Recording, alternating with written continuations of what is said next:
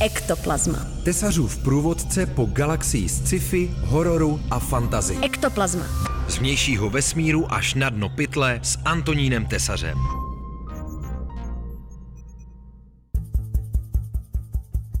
Příjemné odpoledne přeje Antonín Tesař. Vítám vás u pořadu Ektoplazma, tentokrát na téma izolace v dalekém vesmíru, kolabující technika a ponorková nemoc na mezihvězdných kosmických lodích.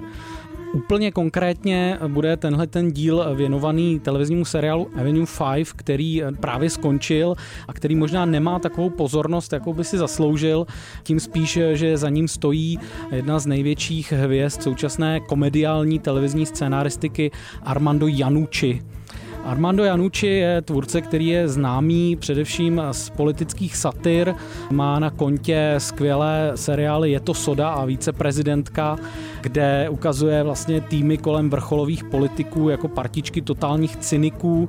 Jejichž práce spočívá hlavně v retušování různých skandálů, nedorozumění, omylů a dalších nesmyslů, které vznikají v té mediální bublině kolem právě vrcholové politiky. Ektoplazma.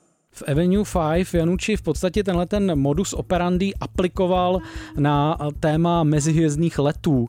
Ten seriál vypráví o luxusní kosmické lodi pro turisty, která se vlivem jakési banální technické chyby vychýlí z kurzu a návrat na Zemi bude oproti původnímu plánu trvat déle než tři roky. Zápletka toho seriálu hodně připomíná švédský film Aniara, o kterém jsem v Ektoplazmě už mluvil. To je taky film o kosmické lodi, která se vymkne z plánovaného kurzu a nasměruje se do vzdáleného vesmíru ale eh, Aniara je velice ponurá, eh, bezútěšná sociologická sonda do postupně se rozvracející společnosti, která ztrácí naději a ztrácí postupně veškeré civilizační návyky. Velice silná věc, kterou doporučuju, ale doporučuju vlastně i tuhle tu její komediální variantu, protože Avenue 5 se Janučimu podle mě velmi povedlo.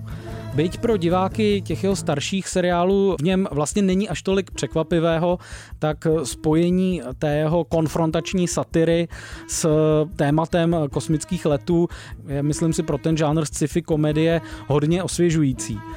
V tom seriálu můžeme vidět určité prvky Galaxy Questu nebo Červeného trpaslíka, těchto těch dvou velkých klasik kosmické komedie ale minimálně v tom, že ve všech třech těch eh, dílech nějak vystupuje katastrofický humor a v podtextu tam neustále probublávají existenciální úzkosti ale ta Janučiho přehlídka egoistických, neschopných, excentrických postav, které by měly mít velkou zodpovědnost na té lodi, ale ve skutečnosti kolem sebe spíš permanentně šíří zmatek a ta jeho schopnost vlastně povýšit tu existenciální úzkost na určitý druh výsměchu a nadsázky je myslím si něco, co prostě velmi dobře funguje. Ektoplazma.